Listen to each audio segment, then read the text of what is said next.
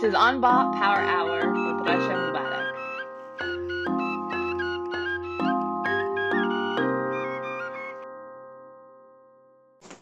Good morning. Good morning. How are you? I am tired still for some reason. I see that. Yeah. I can sense that. Right. But I'm gonna I'm gonna make it though. I got I got the I got the coffee. Oh yeah, here. Ice version. Look how cute my cup is. It's from Colombia. Actually, and it's Colombian coffee. I usually drink the Cuban coffee, but I ran out here. Here I am though. Thanks for thanks for mm. joining us this Sunday. It's about time. Not a problem. I mean, it's been a wacky week, so, Wacky. What so I don't know. I don't. I don't know. What happened this week? Uh, a couple things. Um, well, good morning. But I don't. I, I don't know if we're kicking off a return to normalcy this week. Hopefully, like maybe like Sunday's the beginning of the new week kind of deal. so maybe it won't be as strange next week. Define normalcy though. Like There's that. There's definitely that. All right, Dwight. So I'm really excited to have you on Unbought Power Hour. Welcome. It's I've been trying to get you on here since last year. I can say that now. Since last year. I've been trying to get you up here. But you, you've been Right. super busy. Um, politicking, getting out the vote, being unapologetic, being unbought. I'm really, really excited just because um, um, a few things. Um, you're not just a powerhouse in the state of Florida, but across the country. Um, former senator, but you are a dear friend of mine who actually was someone that I um, was checking in when I before launching Unbought Power, and um, I value your feedback. And you are someone we have for those who don't know. Um, Dwight Bullard is a former senator who, when ran for reelection was unapologetic on Palestinian human rights and was attacked by the right wing and the Zionist community um, for being consistent with the fight for human rights. So everything you've done since um, has always before has always been something that I hold and carry in this work, and I'm just really excited to have you. I think it would be dope if you can just talk a little bit to that um, before we talk about everything else happening. Everything else? Yeah. Um, yeah, I mean it, it's uh. So let's start by saying like Palestinian people are dope. Let's start. yourself included. oh, thank you. Um, you know, I saw Ahmed checked in. Shout Hi, out to Ahmed. shout out to Booze. Um, and I guess start there. So, um, you know, there were a number of issues that would come up during the legislative uh, session uh, around taking these kind of just I don't know. Some people call them honorary. I call them arbitrary positions around, um, you know, the protection of other countries. And and understand this. I'm a I'm a state senator. I know some people, you know, uh, confuse state senators with U.S. senators. So U.S. senators deal with foreign policy. That's a different That's- conversation. They, state senators deal with state policy. So the idea that uh, folks were trying to use state policy to influence foreign policy, even though that wasn't a thing, uh, always bothered me, uh, especially when it was in direct contradiction to another set of people, right? Mhm. Uh, so, you know, for those unf- you know unfamiliar with uh, boycott, divestment, and sanctions of the BDS movement, you know, uh, at its at its bare bones, um, you know, boycott, divestment, and sanctions are all identified as things we can do under the First Amendment of the Constitution of the United States. It's considered free speech. Um, you know, people try to uh, categorize that as some sort of uh, some sort of violent movement, but literally by its definition, it is a non-violent action being taken place by indigenous people in a region. Um, and so, long story short, the state legislature tried to do a, a number of actions condemning uh, the BDS movement um, or, you know, uh, can you know going after businesses that that participated in the boycott of of the state of Israel, et cetera, et cetera, et cetera. Um, and I just, it just it just seemed silly, and I'm just going to be honest. It just yeah. it was silly. It was unnecessary. What, what kind of attacks did you get when you ran? Like the second. Uh, I mean, yeah, I mean, you know, in terms of the election stuff, that's when it got just dumb. But it was, you know, it was the it was the unnecessary pressure for me uh, in the in the lead up to that, right. where you had like people calling you, oh, you need to take this position.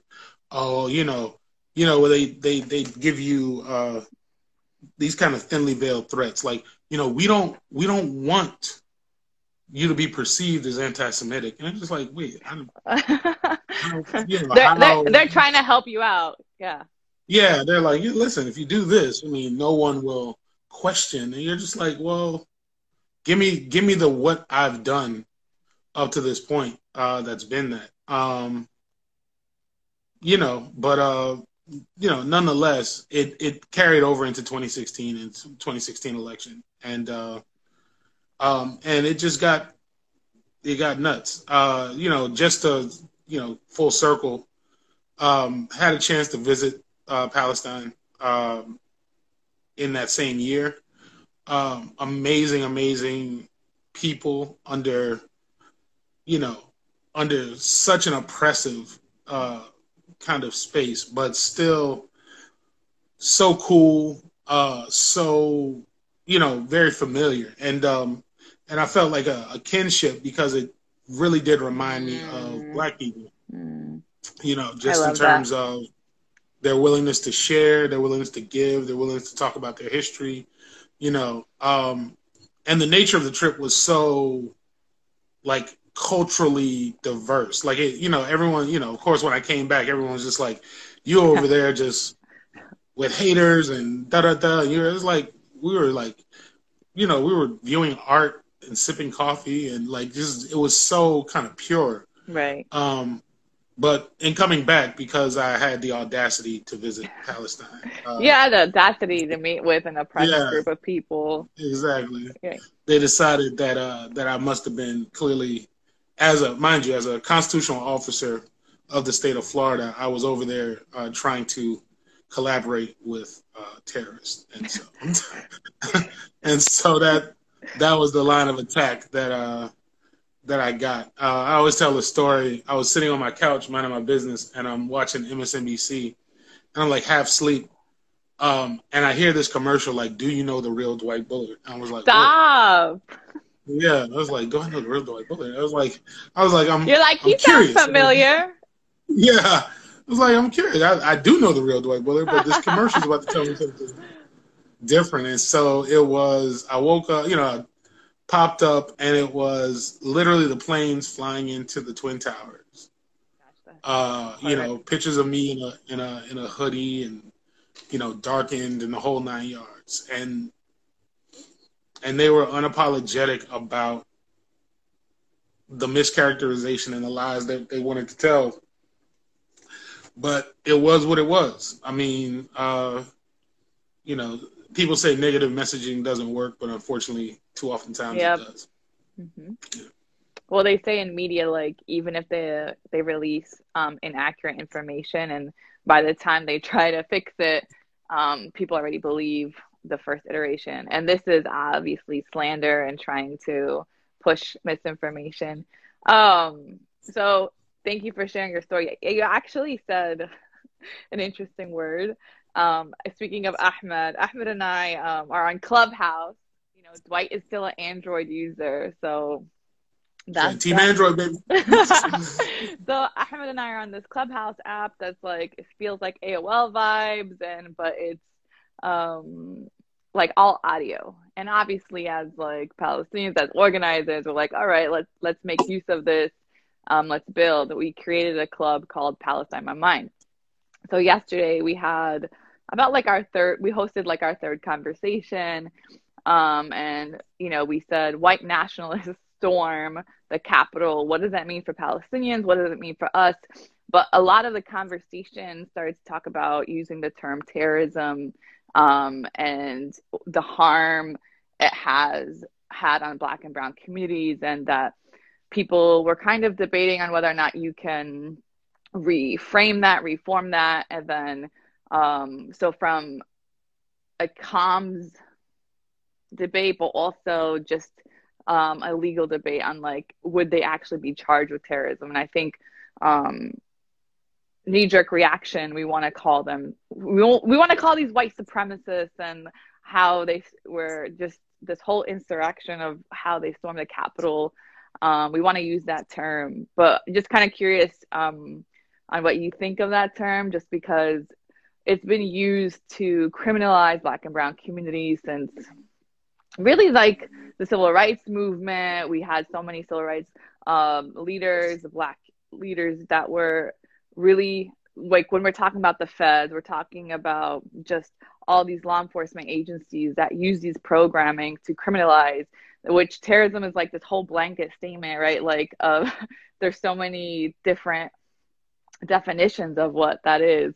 So like for our just like these black and brown communities we talk about pushing back against that term using words like white supremacist um, um, insurrection or what do you feel? Just because i've seen just like even in the state of florida um, i was telling them yesterday that um, you know obviously dhs department of homeland security came after september 11th um, the cve programming all of that right? So those are used severely in the muslim community um, and just like i think about the shooting in south florida the high school um, and how the shooter was actually reported several times, and they supposedly have funding to take care of domestic terrorism, but yet um, it continues to be failed when charging white people, white supremacists um, with that. So, kind of just curious on where where you fall in that line of terminology and like just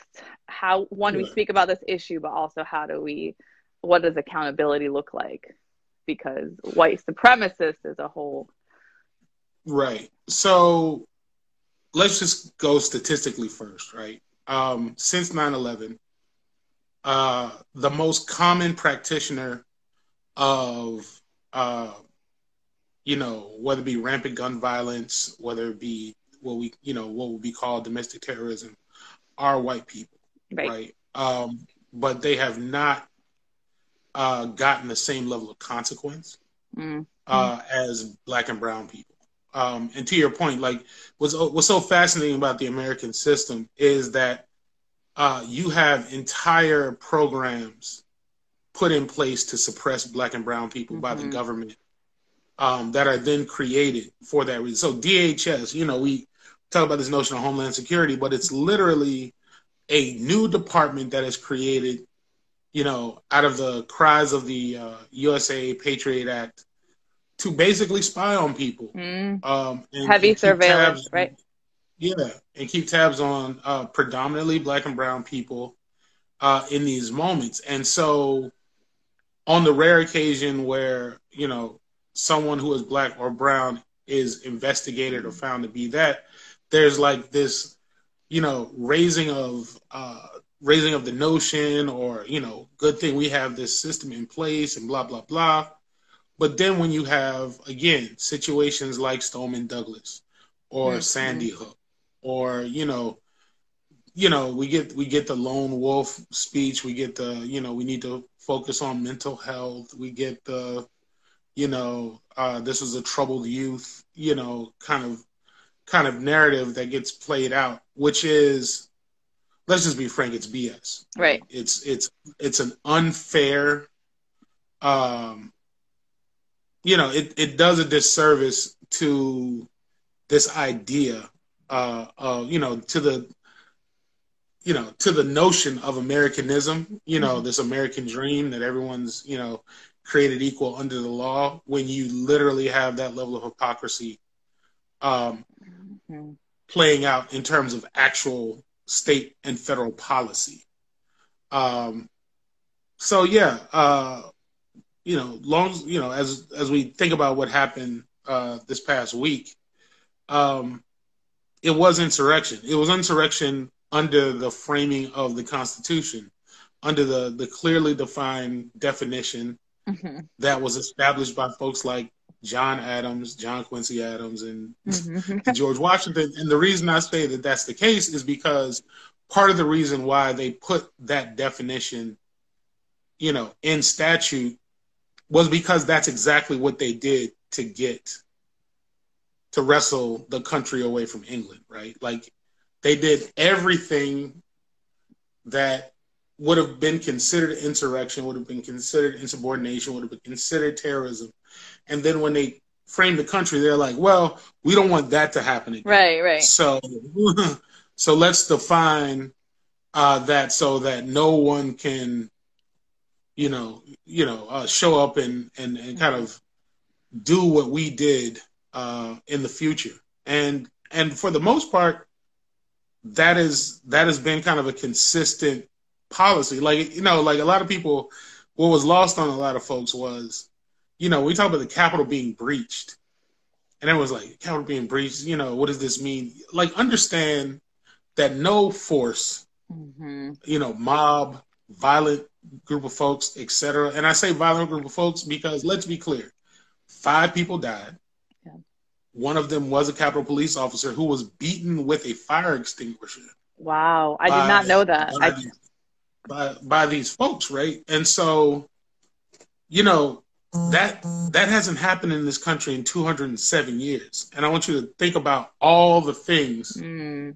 that have taken place. And I'll give you another example of, uh, you know, kind of where the government showed uh, showed up. Um, there was a situation in which uh, World War One veterans around the Great Depression uh, were in it, were had an expectation for a payment that was due to them that was going to be sort of like Social Security payment, right? Mm-hmm. And so they marched on Washington. These are all former veterans. Uh, marched on Washington to try and uh, get their money.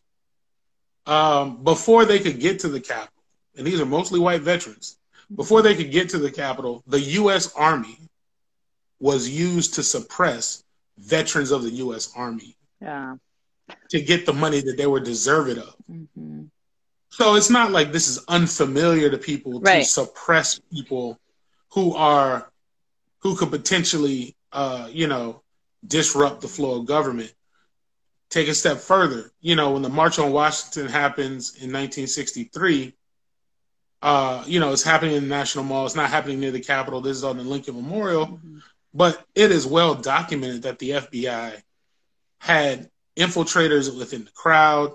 You had National DC National Guard on standby because at that time it was the largest uh, group of uh, you know folks in that space at one time, and there was the the real concern that these black folks who were you know well, it was a mixture, of black and white folks, but these people who are fighting for, you know, justice mm-hmm. might actually, you know, do something to yeah. do something more, right? Um, so I so I cite these examples that the government has no problem uh, in its history, you know, putting down insurrection or the the potential of insurrection. This is a unique circumstance because you have a president who was inciting it, uh, along with all his people, and you have uh, members in the government that were complicit in creating these circumstances. Um, so I, I guess I, I wanted to ask you, like, even before we jumped in, is just like, what was going through your mind when this was happening, right? Like, I think a lot of us, um, like as black and brown community, they're just kind of like, this is white people problem. But like, also like as as chaotic as it like just like learning about the news like trying to process it it's like yeah of course this is happening. This is, has been y'all have allowed this to happen. And so a part of it is not just donald trump it's not just the gop like Dwight, like a lot of it is establishment Democrats or folks that um, have been complicit in just like what accountability looks like and what it means to, well, you know, defend Black lives, what it means to be. Um, right. So for that's one part of it, and then another part of my like a visceral reaction that I had is just like, how does this translate into just pockets of our different communities when folks are feeling emboldened and inspired by these people that were literally given the green light to do this and given the green light literally but also leading up to it and what does that look like and just kind of like what were your thoughts and on that well i mean it was my, my initial thought was this is textbook white supremacy at yep. the end of the day like mm-hmm. you know and i think so most most folks at this point uh, of the you know of the internet generation, etc., did not grow up in an overt, you know, mm-hmm. overtly racist kind of uh, society, right? Um, so you know, I say that to say that you know, no one's had to drink from a black or white water fountain mm. in a while. Mm. No one's had to go to a black or white uh, restroom or any of these things that were very kind of like concrete forms of extreme racism. Mm-hmm. Um, it is the nuance of white supremacy that is kind of, you know, um, been tough to explain to folks, like you know the war on drugs and what that looks like. Um, you know, uh, a, a broken, uh, or I shouldn't say a broken, but a a, a racist criminal justice system that is that has been doing what it's been doing for a long time, uh, but disproportionately affecting Black and Brown people, uh, even though they they represent smaller portions of the population. Uh, you know, and, and it's it intertwines through a number of different things, healthcare system, you name it. Mm. Um, so to see that happen in real time, I hope, you know, for me, it was just like, I hope people appreciate like what white supremacy looks like, or mm-hmm. like what mm-hmm. white privilege looks like, what white supremacy looks like, because the idea that they could go in there mm-hmm. and then basically, let's be clear, I know they used a little tear gas, but for the most part, these folks were just escorted out. That that you know, like that was one of the first things people were like, "Oh, where's the tear gas?" All of a sudden, like because yeah. when you know black and brown protesters in the street, they're met with a sea of bullets, and um, if they're not being shot at or ha- you know have tear gas, they're being detained aggressively and viciously, and so yeah. And then there's that whole yeah. thing. There's that whole discussion too about um, why are folks calling on um, it wasn't necessarily that we were calling on law enforcement because as you know as an abolitionist we don't want law enforcement but we're just saying like where are you now? Like you're saying that you need to use this kind of force and brutality against um, specifically black protesters. Where like where is it now? Yeah i mean that's the thing. No mass arrests no mm-hmm. you know um you know and, and it's like I, I, saw a couple of friends check in who are who are some of the organizers Hello, of so, some of these summer's events. Um, Vanya specifically, I, I, saw her check in, who organized one of the Black Lives Matter mm. marches um, in uh, in South Florida, and it's stuff like that where, like, in order to do a peaceful protest mm-hmm. as a black person, mm-hmm. it's almost like you have to be complicit with law enforcement, right? Meaning like you can't just freely organize an event. You know, you have to have the permission of law enforcement in order to exercise your First Amendment right because you know they'll say, "Well, we want to do it to protect you," or doing whatever. Listen, it's all part of you trying to control the parameters in which somebody's, uh, you know, speaking out. Um, mm-hmm. Whereas these folks, these folks had a rally uh, of over 10,000 people in central DC without so much as a police barricade, without so much as not like there wasn't even like uh, an, an emergency operations center for the possibility of this going sideways. And the thing that bothers me about it is these folks came into town armed. Like yep. let's let's Yo. be clear. Like and and here obvi- like first of all, there's very high insecurity on the Capitol. But if they know of a protest, um, happening for Black Lives Matter or you know, um, Dreamers, all of it. It's they are more than prepared to take down these protesters. And what's interesting is that I didn't hear about it, but my mom was the one telling me like, "Oh, the Trump people, they're gonna go on January 6th." I was like, "No, Mama, you're getting confused with like inauguration day." Like I literally had no idea, and the fact Mm-hmm. that, um, first of all, let's be clear: like when Black and Brown people are protesting, is it's for freedom, it's for liberation, it's to stop murdering Right. people in the streets, right? And they're literally storming the Capitol for what, right? And it's like, they, so they Right. weren't, they were not just not met with brutality; they were basically welcomed.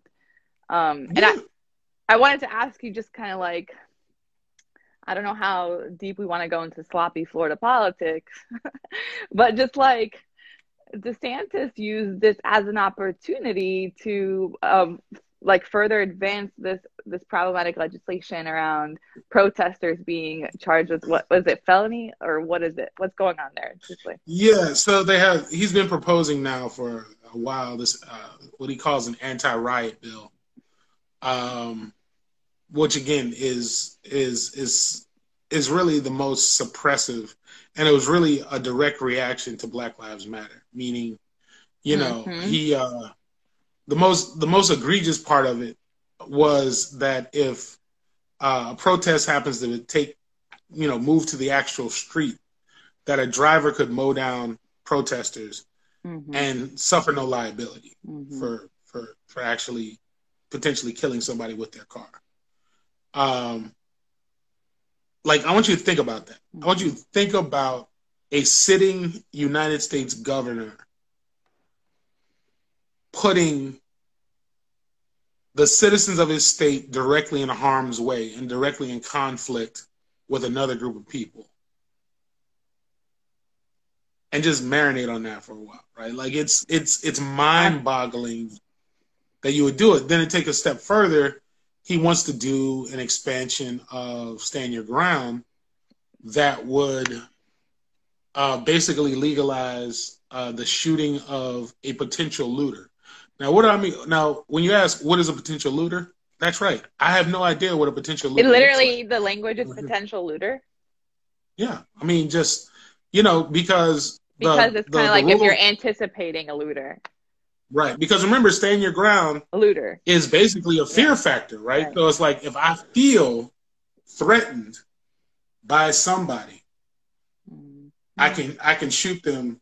You know that that's what stand your ground is. Now this basically says if you feel that this person's about to threaten property, you can shoot. So I want you to think about if you're just going in the target, minding It- it's like uh, stand your ground on steroids, as if like this Right. is just like that's a part of. It's just like racist policies exist and they haven't been dismantled in these racist systems. So it's like, what can we like do next? To, like, and I just want to take it back and actually like that the first piece that the DeSantis is trying to push regarding just like that was came out of um, just the Black Lives Matter and uh, post George Floyd protests in Florida um, is I just for me like I you know I like to take it back to the drawing board and like like back to like you know how do we continue to get here right because we know that this racist system has been in place like we understand that's not new but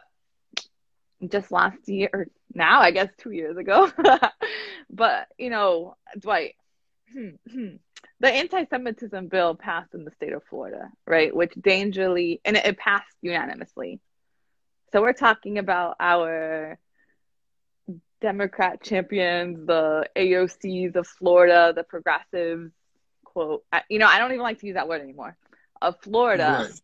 not only passing this legislation, but feeling very proud about passing this legislation that um, dangerously equates the criticism of Israel um, with anti-Semitism, which is targeted to specifically Black and Brown activists and organizers on campus. And then, you know, a couple years before that, 2016, we had the anti-BDS legislation, or um, and so for me, it's like for folks acting shocked or surprised that like now there's this piece like why what do they think is going to happen when you're literally okay with criminalizing one group of activists right? So i don't know just that's where my mind went like yeah obviously this is terrible obviously this is awful but as like people on the other side of the aisle like these legislators like you you know you were you you gotta i feel like they gotta buckle down on just like you know making sure this accountability process isn't just for one community over another community and and I and I feel like that's why we continue to lose in the state of Florida, you know, is because we keep trying to talk to this base that's never going to listen to us, right? Um, and in the duration of that, people are still being impacted, specifically the Black and Brown communities. So I just kind of want to. Am I? Am I? Yeah. No, no, no. I mean, you're you're making you're making perfect sense to me. I think let's unpack anti-Semitism for a second, right? Like a lot of people don't fully appreciate that to be anti-Semitic means that you are being discriminatory to people of a region. It's oftentimes been pigeonholed as, you know, anti-Jewish or anti-Israeli, but it's really anti-Arab, right? And so I say that to say that you're not you know, when you don't have that same energy around the Muslim ban, mm-hmm. when you don't have that same energy around the mistreatment of people, um, you know, who be, who are having their human rights violated on a on a continuous basis, um, you know, when you didn't have that same energy when people were being unfairly targeted post 9-11, mm-hmm. um, just because of their religious background, uh, then don't come talking to me about, you know, anything else, right? Mm-hmm. Like this notion of like, especially, and I, I'm just gonna keep it 100. As a black person, definitely don't come to me talking about persecution in this country, mm-hmm. right? Like, like you have, you know, like you have no right, you know what I'm saying, to get up in my face and expect me to be complicit in, you know, picking favorites mm-hmm. uh, in in in the in this space, and you know, and I, I, take my tenure in the legislature as an example, right? Mm-hmm. So you got all this anti-BDS legislation, all this thing, you know, we have to protect the state of Israel, we have to protect the state of Israel. Hey, stand your ground is detrimentally impacting black people specifically. That's right. The polling came out that 89% of black people did not felt threatened by the presence of stand your ground. Mm-hmm. 89% of black people. Is that in the state of Florida? 89? Yeah, no, eighty-nine percent. Eighty-nine percent of people polled mm-hmm. that were black felt this was a threat, a direct, and, you know, directly targeting them in terms of legislation. And it, and to be clear, yet, it has targeted black the black community. It, it, yet when you bring this up, not only have they did not only was it not addressed it was then further expanded to further impact black people, right? Mm-hmm.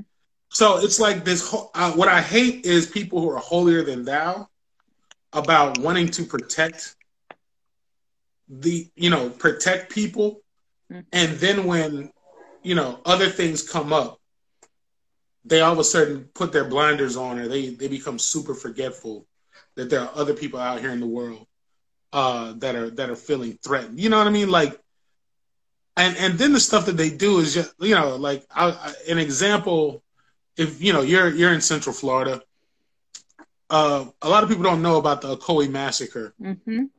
um, and so if you can imagine black people being audacious enough to own their own homes and then local government being like uh, we want that land back and instead of saying well you know here's a fair price to buy your property, what we're going to do is terrorize you and move you off that property. Deeds were burned, evidence of black people's existence in that space, you know, going away, you know, Ocoee, Rosewood, all these different spaces.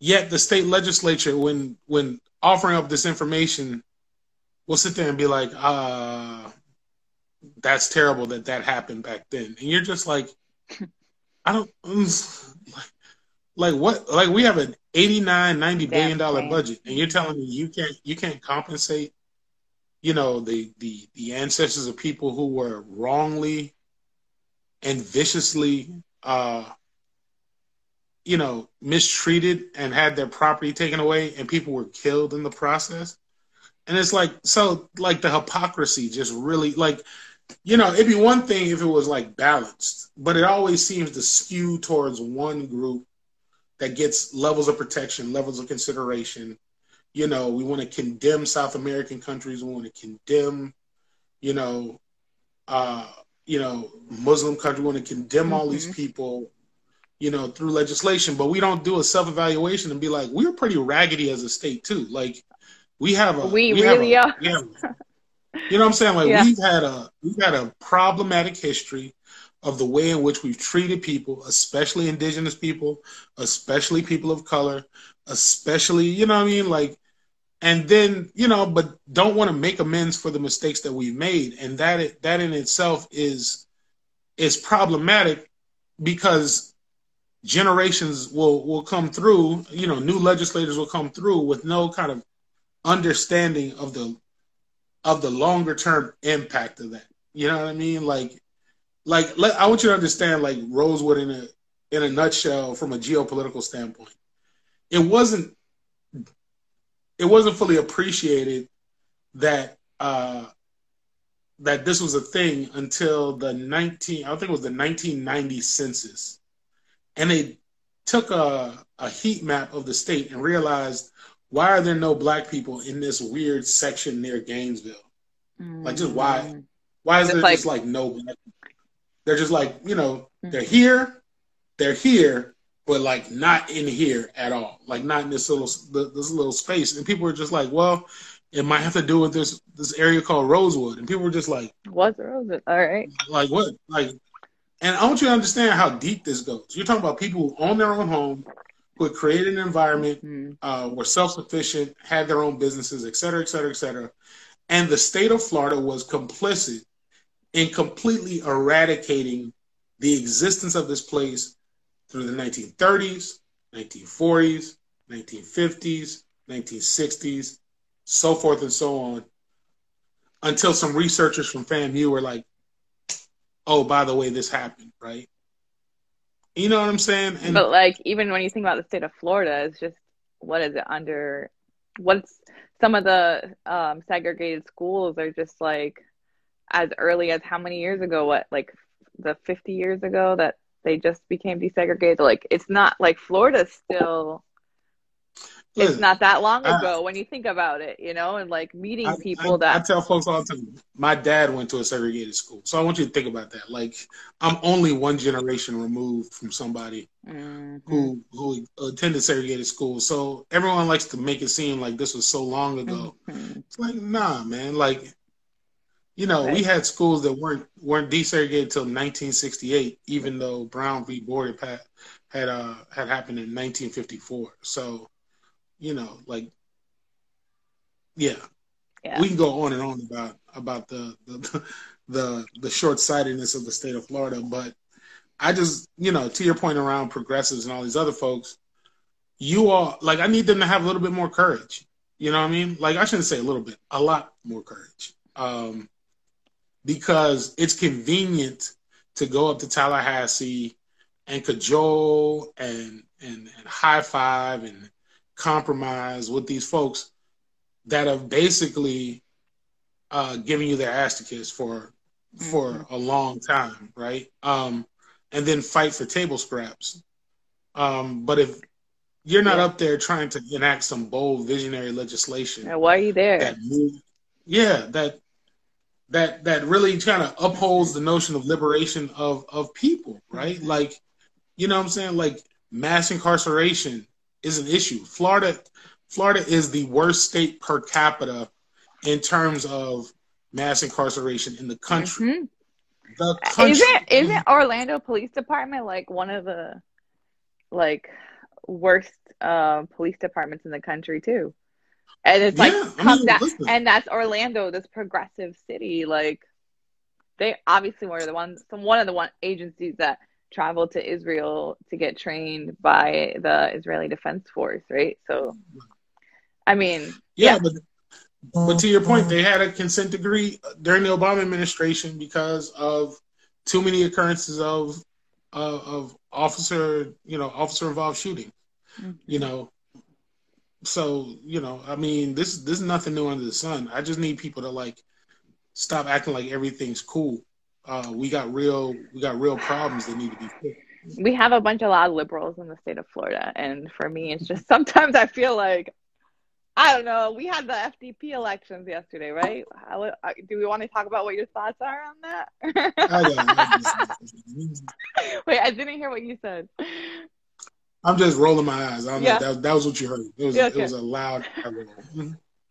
You know, with with all due respect, because I, you know, I know folks who ran, I know folks who won.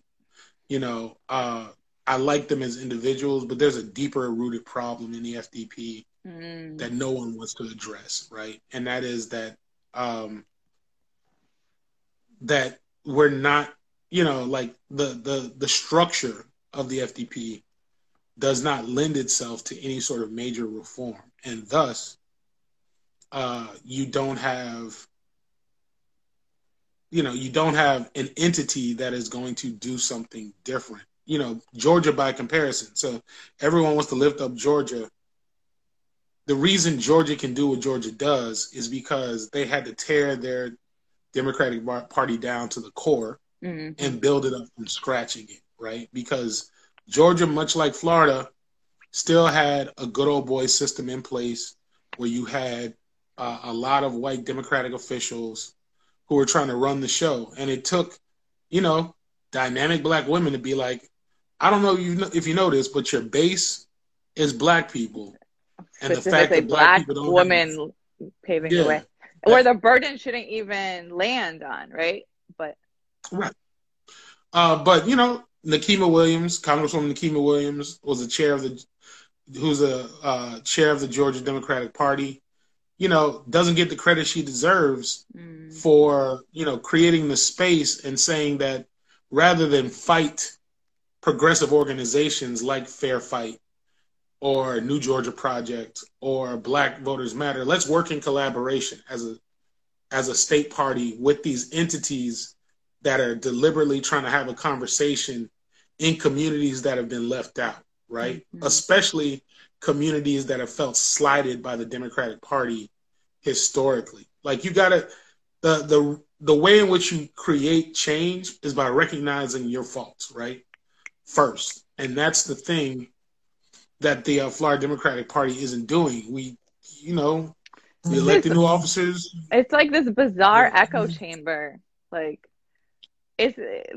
I just feel like we got to move away from these facts, like away from the these feelings. It's like facts over feelings. Like where it's Floridians, the residents of the state of Florida, that are hurting. It's not about just like I don't know. I just feel like the FDP is an echo chamber. Even going to 2018 when um, Gillum's race, when we moved from the primary to the general. I'm not going to get into all that right now, but you brought you brought up,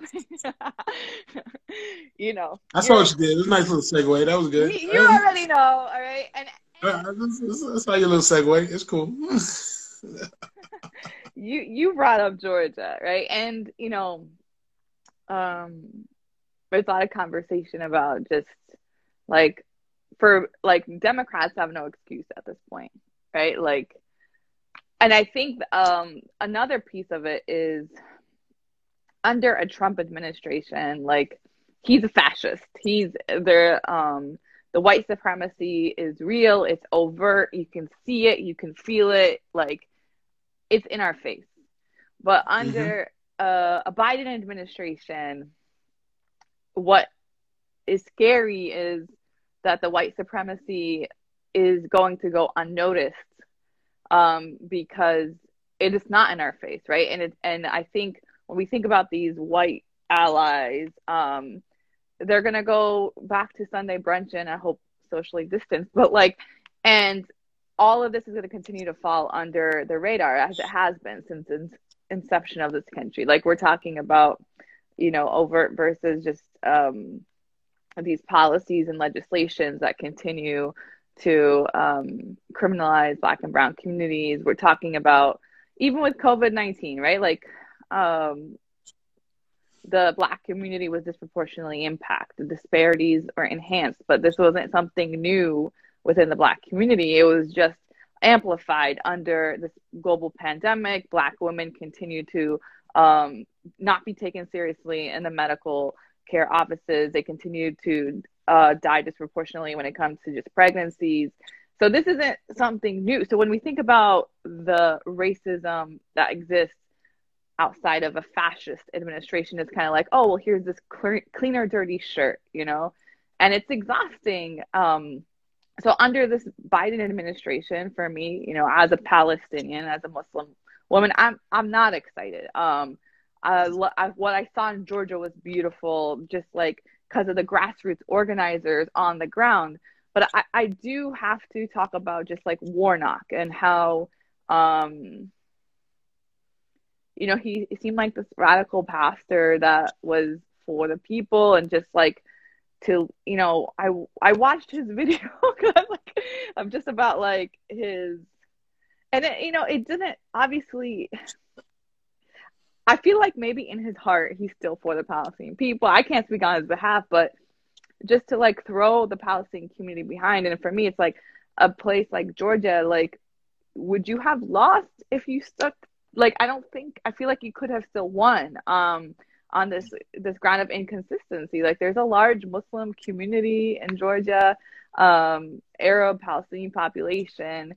And so for me, it's like, okay, well, at this point, like, I, Democrats have no excuse to not be bold because right now we have obviously the squad AOC, Rashida Ilhan, but now we have Jamal Bowman, we have Cori Bush. I mean, Cori Bush is just like she's already popping, she's already popping off, right? Like she's oh, yeah. ready to un- unseat, and that's and that's what we need.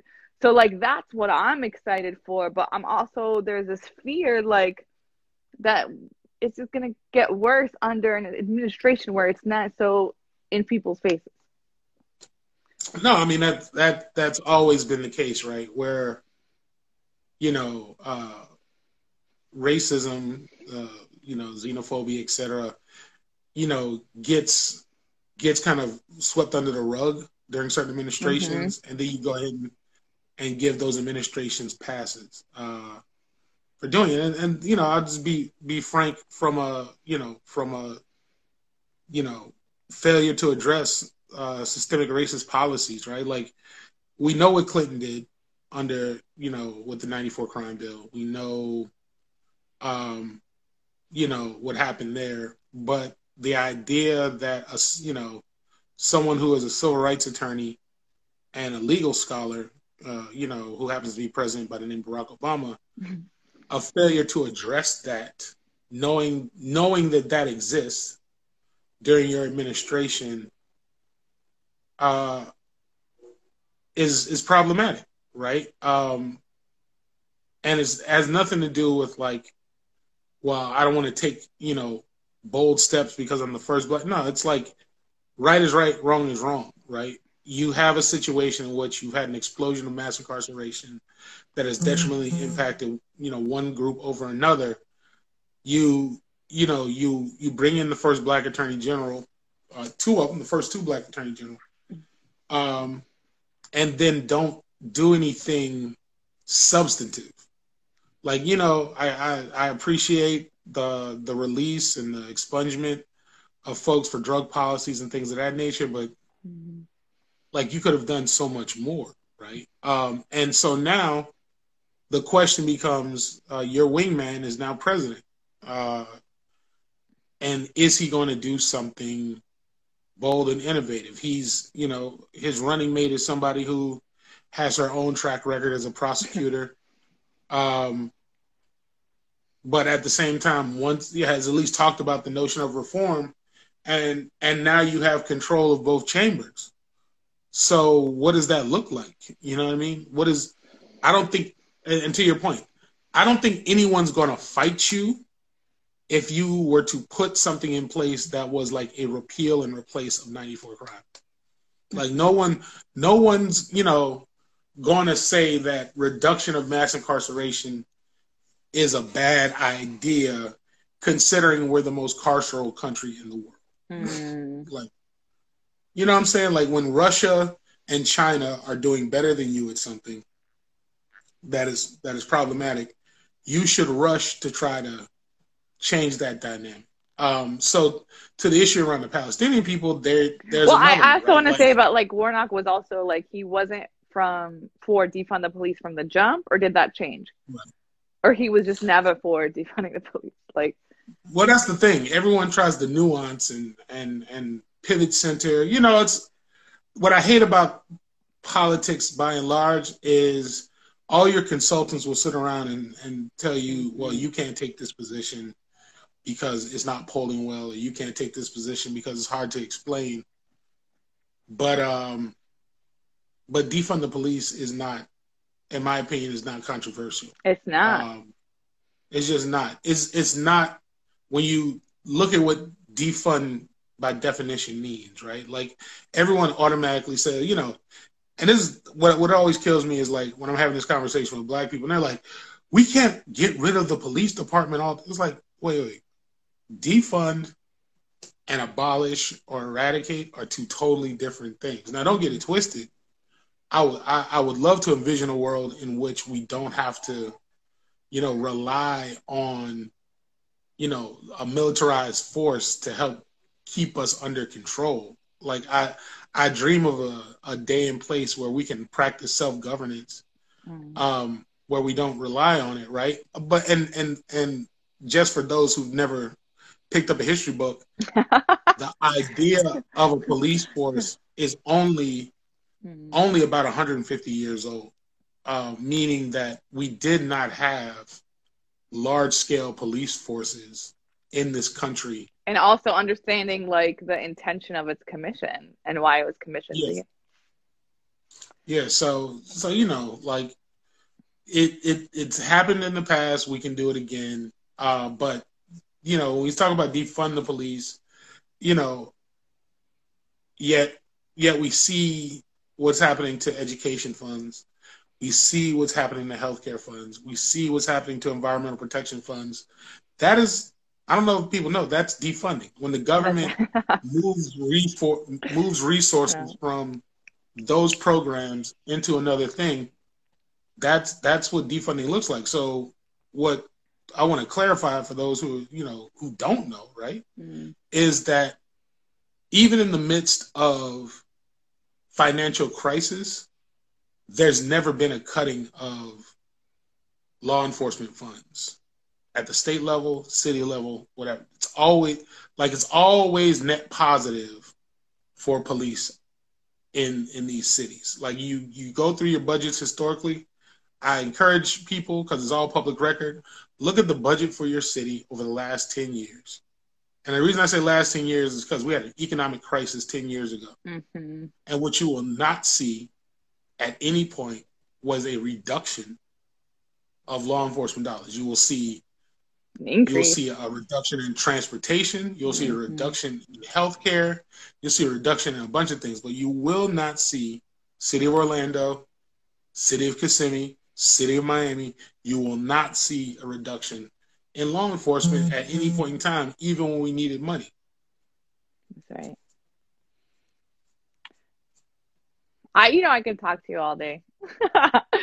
it looks like we have um, Instagram is going to cut us off in a couple minutes, but um, I just wanted to like give you your flowers, like all the work you do in um, the state of Florida and beyond, and just and you've been doing it for a minute. Um, I would love if you can close out considering last year the this year has already been rough, right? But like just mm. you know, what do you do to like take care of yourself, Dwight? And I hope you're doing that and like just like some words of encouragement maybe folks uh, might resonate with just like what do you do to like keep going in this work like what is it that you know continues to fuel you well, uh, I'm gonna share with you something I learned back in college. Learned of the concept back in college, but didn't fully appreciate it until I became an adult. And um, Uh, there's a book called African World Revolution by uh, Dr. John Henrik Clarke. Um, and Dr. Clarke talks about the essential selfishness of survival. Um, and the best example I can give, the best analogy I can give is that if you uh, were stuck on an island with, you know, a group of people, and you are the best fisherman or fisherwoman on the island, um, meaning that only you are successful at bringing in the sustenance that these people need to survive. If you do not get the proportion that you need in order to stay strong, mm. um, everyone else will perish, right? Um, and so people have to remember that that you have to be deliberate about some some version of self care. You have to be deliberate about you know making sure your mental health is good. You have to make sure that your family structure is intact. Otherwise, you're no good uh, to to to greater humanity, mm-hmm. right? And so, so that's what I would encourage people to do is like you know, it sounds you know people like selfishness. Like sometimes you got to do it, right? You have to take a step back, right? Because the fight's always going to be there. You know, like oppression has been around for a while, and it's not going to end tomorrow, right? So if you decide to go get your nails done mm-hmm. tomorrow, I promise you there'll still be oppression to fight the day after. Yo, I haven't gotten my nails done since the, the pandemic, so don't remind me. But no, no everything everything you've said um, is beautiful and I just want to say as a friend I'm forever grateful to have you in my life and like you've always been a sounding board for me and so many other people and um, yeah sometimes it feels unsafe to stop or rest. So I appreciate the the affirmation. And any last thoughts before we go? Um, you know, we're going to be celebrating MLK's birthday on uh on this week. Um, Jeez, you know, uh, with that, there's always a notion of doing a day of service uh, mm-hmm. in response to that around that holiday. So if there's something out there, if there's a food distribution, uh, you know, you being able to to lend your helping hand to another human being, take advantage of it this this upcoming week. Beautiful.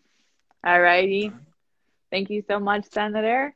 Appreciate you. Yes, uh, I'll talk to you. later. Thanks, everybody. Bye.